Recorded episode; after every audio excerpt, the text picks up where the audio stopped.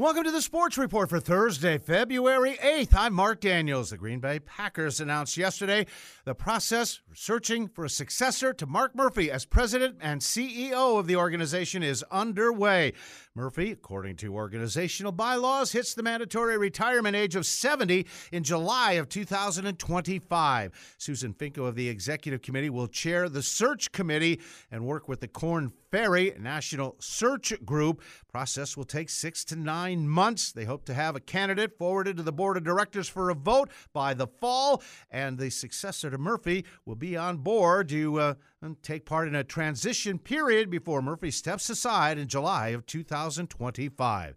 Packers continuing to fill out their coaching staff for new defensive coordinator Jeff Hafley, announcing the hiring of Derek Ansley, 42 year old secondary and passing game defensive coordinator.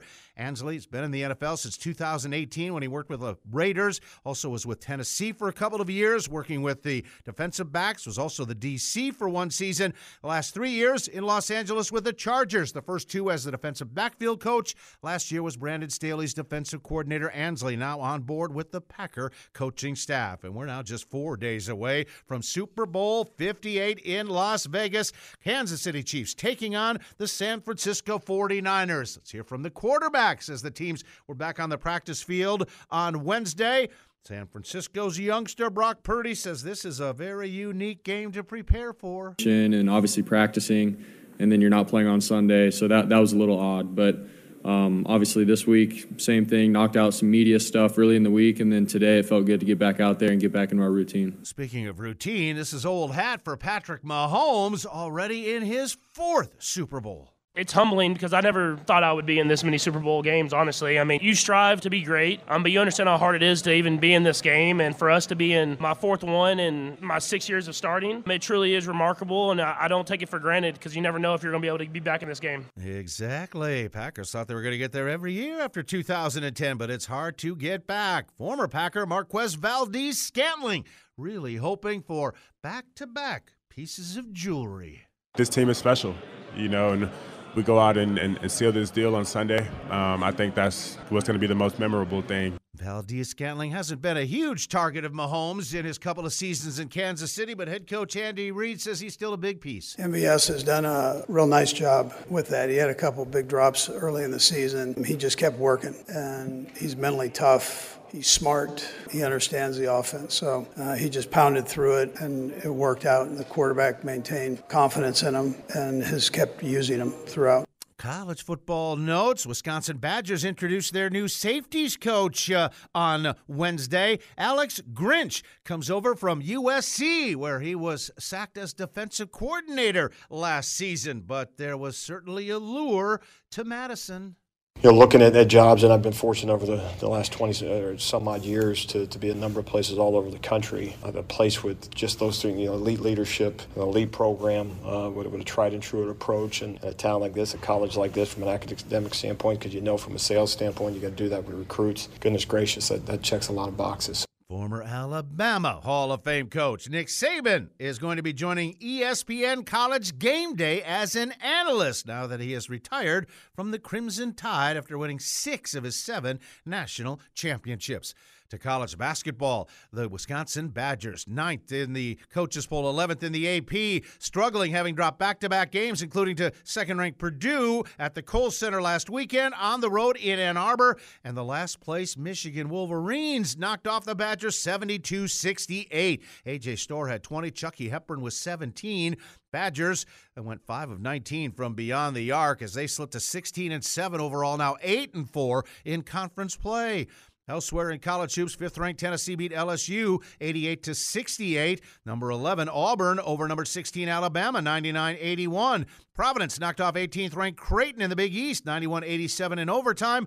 Number 10 Duke, a winner over Notre Dame 71 to 53. Green Bay Phoenix men looking to stay even in the Horizon League race. They share first place with Oakland at 10 and 3. Green Bay 15 and 9 overall. They will be at Robert Morris on Thursday night.